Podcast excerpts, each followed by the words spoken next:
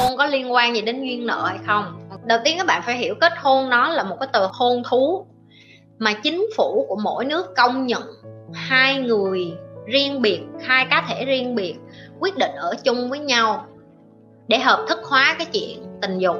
Dễ dàng hơn cho cái chuyện mua nhà dễ dàng hơn cho cái chuyện là đẻ trong một đứa con thì à, thì con đó ai là ba là má nó.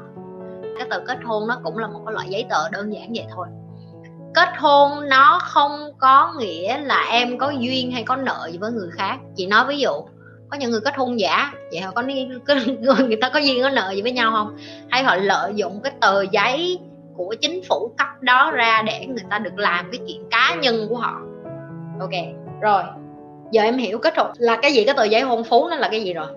Giờ chị sẽ nói cho em nghe duyên nợ ở đây nó là cái gì. Không có duyên nợ gì ở đây hết á cái cách em chọn một người nó đều liên quan đến cái quá khứ của em, đến gia đình của em, đến những cái người mà xung quanh của em em bị lớn lên, em bị ảnh hưởng, cái tư duy của em. Đơn giản vậy thôi. Và cái cách duy nhất để mà em không có yêu lộn, yêu lầm, không có kết hôn bậy bạ là kiến thức thôi. Nhưng mà nó mắc cười một cái đó là không có một cái đất nước nào, không có một cái nơi nào trên thế giới này nó dạy cho con người ta cái cách làm vợ, làm chồng hay làm ba, làm mẹ hết. Chỉ có những người mà đổ vỡ chỉ có những người lớn lên sống thất bại chỉ có những người gặp mặt xong rồi họ bắt đầu họ, họ không có hạnh phúc thì họ mới bắt đầu họ đi tìm cái lý do tại sao họ sống như vậy. Và họ sửa sai cái cuộc đời của họ rồi họ sống tiến bộ lên họ sống lành mạnh lên họ sống tốt đẹp lên. Nhưng mà hầu như để vượt qua được cái đó thì tất cả mọi người đều phải ném cái ngu dốt và đần độn của tất cả những người khác mà nhi không ngoại lệ là mình vẫn làm theo những cái mà người, những 99 phần trăm những người khác làm. Mình phải thử cái đó trước rồi mình thấy nó không có work, nó không có hợp lý với mình, đi tìm cái một phần trăm còn lại thôi. Và cái xác suất nó cũng rất là nhỏ, tại vì có những người cả đời người ta vẫn bận ở đó ở trong cái phần 99 phần trăm đó, người ta còn không có biết cách đi ra khỏi cái chỗ đó luôn. Bởi vì sao? Cha mẹ của họ không có kiến thức điều đó, gia đình của họ không có kiến thức, xung quanh của họ, những người xung quanh của họ cũng không ai có. Những người có kiến thức đó thì họ cũng chưa bao giờ gặp những người đó để họ tiếp xúc. Duyên hay nợ ở đây em không thể nào mà em em gặp một người mà hoàn toàn em không biết là họ tồn tại rồi xong em nói em yêu họ được. Ok? Em gặp một người và xong em cảm thấy là ô em thích họ bởi vì họ có những cái điểm na ná giống với những cái gì mà em đã từng trải qua cho nên em chọn họ thôi. Ok? Không có duyên nợ gì ở đây hết duyên nợ chẳng qua là cái ngụy biện cái sự ngu dốt của mình. Mình chọn sai thì nhận sai thôi yêu sai yêu lộn cưới sai cưới lộn thì cưới lại thôi. Đúng không? Tự tin lên. Chị như vậy em cách tán người hơn tuổi đi à các bạn phải biết được cái nhóm người mà bạn muốn quen là cái nhóm nào. Nếu như bạn mà chỉ muốn tán gái mà quất cho vui á thì rất là đơn giản. Lên mạng kiếm ba cái app rồi nói thẳng ra thôi em muốn quất không? Rồi qua đây anh quất em rồi đại loại như vậy. Ok cái loại tán gái thứ hai đó là em muốn tán để mà em trải nghiệm yêu đương, cái thời mà chưa có con rồi à, hẹn hò. Em nên nhớ phụ nữ càng trưởng thành, người ta mà đã ly hôn mà người ta có tài chính người ta khôn cực kỳ, người ta khôn hơn đàn ông rất là nhiều. Ok, người ta khi yêu thì người ta yêu hết mình hơn đàn ông nhưng mà người ta không có ngu, tại vì người ta làm ra tiền. Đơn giản là vậy thì nếu như em muốn tán tỉnh những cái người phụ nữ chững chạc, trưởng thành, em phải hiểu được là cái điểm yếu của họ là cái gì. Và em có sống được với những cái điểm yếu đó hay không? Và không phải những cái người phụ nữ càng trưởng thành, em khó để mà biết được cái điểm yếu của người ta là cái gì lắm. Có thể là cái sự cô đơn về đêm, người ta muốn ai ôm ấp, nhưng người ta cũng không có dốt. Người ta biết mấy thằng trai trẻ mà bu người ta thì chỉ vì tiền thôi, người ta không có dốt. Ok? Người ta kiếm ra được tiền, nhưng đó người ta ngồi được trên cái ghế đó, em định nghĩ người ta đần à có khi người ta chỉ trả tiền hai ba đêm một tháng, trai bao để quất cho vui thôi. Cái chuyện đó chị như biết luôn á, ở bên đầy này đầy bên nước ngoài đầy những cái chị mà càng CEO những cái chức càng lớn, người ta sống những cái cuộc đời như vậy á. Và không có đúng có sai lên án gì ở đây hết. Đối với chị nhi người ta có tiền, người ta có quyền.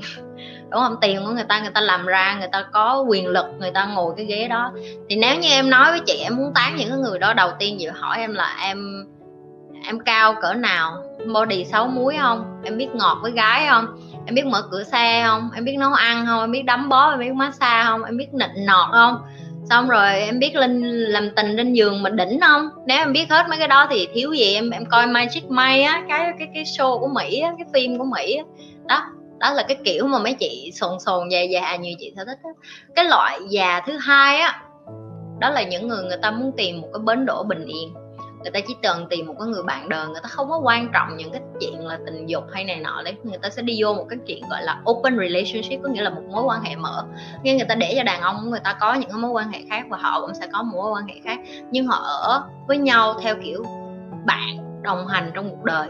Có nghĩa là họ có thể có của cải chung, tài sản chung, làm ăn chung, chăm sóc con cái chung, làm nhiều thứ với nhau chung. Nhưng người ta lại không có đặt nặng cái chuyện ờ, tình dục nữa và người ta không có đặt nặng cái chuyện là phải ép nhau ở trong nó nữa. Thì nếu như em hỏi câu hỏi này thì chị đoán em là người trẻ và nếu em trẻ thì em chỉ có thể ở cái loại thứ nhất thôi vì loại thứ hai chắc chắn em sẽ không hấp dẫn với mấy chị già rồi tại vì mấy chị già chỉ nếu chị ở cái loại thứ hai rồi thì chị đã rất là khôn rồi ok? Chị đã rất là sắc sảo trong cuộc đời chị rất là chín chắn chị biết được là chị muốn cái gì trong cuộc đời và cái người đàn ông ở cái bên của chị cũng như vậy luôn. Thì những cái đó nó nó là một cái cái cái, cái áo giáp mà không có phải dễ mà em có thể phá được bởi vì em cái em không có đó là kinh nghiệm và kinh nghiệm nó đòi hỏi thời gian. Em phải trải nghiệm, em phải trải đời, em phải đủ chững chạc cứng cáp. Nhưng mà cái mà chị khuyên em nên thử đó là nếu như em có cơ hội thử mà gặp được những người phụ nữ lớn tuổi để yêu á, em nên thử. Tại vì những người phụ nữ lớn người ta dạy cho đàn ông trở thành một người đàn ông thật sự người ta biết cách để dạy cho đàn ông làm sao để mà để cho những người phụ nữ trẻ khác yêu họ hấp dẫn hơn bởi vì phụ nữ lớn tuổi á, người ta biết người ta thích cái gì người ta muốn cái gì thậm chí cái chuyện giường chiếu người ta rất là rõ người ta biết cơ thể của họ và những cái điều đó nó làm cho những người đàn ông thấy thoải mái và dễ chịu hơn những người phụ nữ trưởng thành người ta nói ra cái người ta muốn cái người ta thích và người ta tự tin về điều đó thì những người đàn ông như vậy á, người ta chững chạc nhanh hơn so với tuổi thì người ta lại có cái sức hấp dẫn rất là lớn với những bạn nữ trẻ. Thì nếu như em muốn học những cái kinh nghiệm của những người phụ nữ lớn tuổi hơn em, để em chi? Để em xuống phía dưới em em hưởng thụ thì ok. Nếu như em có cơ hội thì em nên thử. Nhưng mà tán những người đó sao thì như chị vừa mới nói đó. Em phải biết hết những đó. Biết ăn, biết nói, biết dẻo miệng, biết ờ, không có có cái tôi phải biết ờ, thương phụ nữ, phải trân trọng phụ nữ như hoa vậy đó phải coi người phụ nữ như một cái người hoàng hậu người ta uh, chững chạc người ta trưởng thành rồi người ta thích được đối xử như vậy người ta thích được tôn trọng người ta thích được trân trọng người ta muốn được người khác nhìn thấy được là người ta có cái boundary có nghĩa người ta có cái khoảng cách người ta biết người ta muốn cái gì và không có ai được phép mà.